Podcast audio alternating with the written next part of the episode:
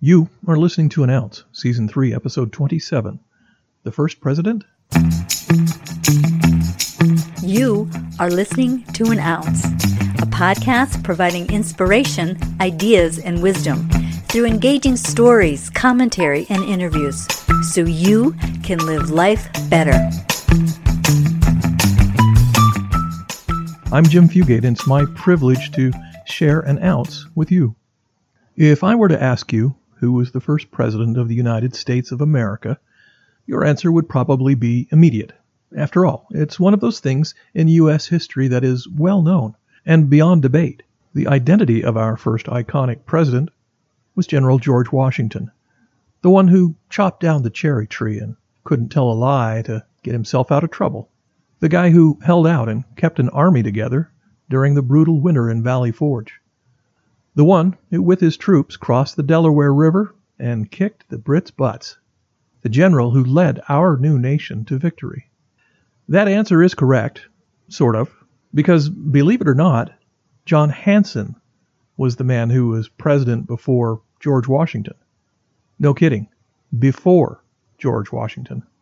Allow me to lay out a bit of a timeline here to help clarify this nutty idea that George Washington was not the first and at the same time, he was. He was, but he wasn't. This is one of those things everyone has known since they were a kid. And now this? I feel like my head is about to explode. This is like when they demoted Pluto and said it wasn't a planet anymore. You've got some splaining to do, Mr. An Ounce narrator. Okay, okay, bear with me. Here it goes. In 1775, a shooting war for American independence began.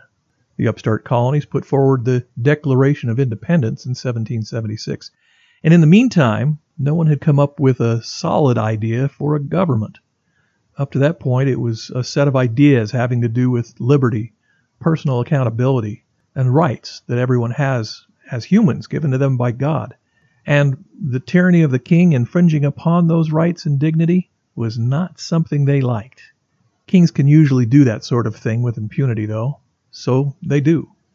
But from the time of the shot heard round the world in 1775, through winning the war in 1783, and the establishment of our Constitution in 1788, there were committees and groups, the First and Second Continental Congress, for example, that did the best they could to put in place a government during the fog of war and trying to stay one step ahead of the British Army who was bent on putting down this upstart group of revolutionaries and their half baked ideas about liberty and freedom. But prior to the Constitution, while struggling to govern during a war, and with competing ideas about how to achieve this dream, and a whole new way of doing things, the Congress convened and dispersed and did the best they could, operating in secret, in taverns, in different cities, and anywhere they could stay out of the reach of the British.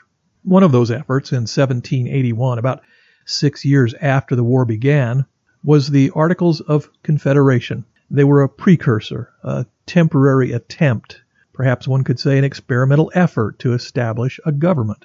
As a part of that agreement between the colonies, the Congress selected a president. His name was John Hanson. His powers were somewhat limited, as the Congress was making sure that they didn't slide back into tyranny. They'd had it up to here with a king. And two years later, in 1783, the Treaty of Paris was signed, officially ending the Revolutionary War and granting the United States their independence from the Crown. In that same year, John Hanson passed away at the age of 62. John Hanson's successors, as selected by the Congress according to the Articles of Confederation, continue to serve. However, things in our new nation remained a bit unstable in many ways for about five more years after the war ended. Then, in 1788, the Constitution was put in place as the framework for our government. Congress no longer selected the president. It was up to the people. In 1789, a year later, George Washington was elected the first president under that Constitution. So, yes, absolutely, George Washington was the first president elected by the people under the constitutional form of government we now enjoy with rights and freedoms of the people guaranteed to be outside the power of a government to infringe upon. But before George Washington, there was another, and his name was John Hanson. and a few more like John Hancock and Peyton Randolph and Henry Laurens and about a dozen or so others over the years leading up to the Articles of Confederation and finally the Constitution, which created the office of president as we now understand it. So, it could be argued on a technicality that George Washington was not the first first president, but then neither was John Hanson. But that's a whole nother story. So here's the ounce. Was George Washington the first president and the father of our country or not? Well, the answer is yes and no. He was the first under the Constitution and elected by the people. You can argue that this experiment in governance was good or bad, but it was the beginning of a growing pattern of individual liberty that had never been done before. Our history can be a little surprising and sometimes oversimplified, frequently overcomplicated, often not well understood, and usually many of the sacrifices and the people involved go underappreciated or completely unknown. The fact that there are so many during the revolution and at many other critical times who were willing to step forward and go all in is an ongoing miracle for which I am truly grateful. And that's it. An ounce submitted for your consideration. Thank you for listening, subscribing to, and sharing an ounce. I'm Jim Fugate, and I'll catch you next time.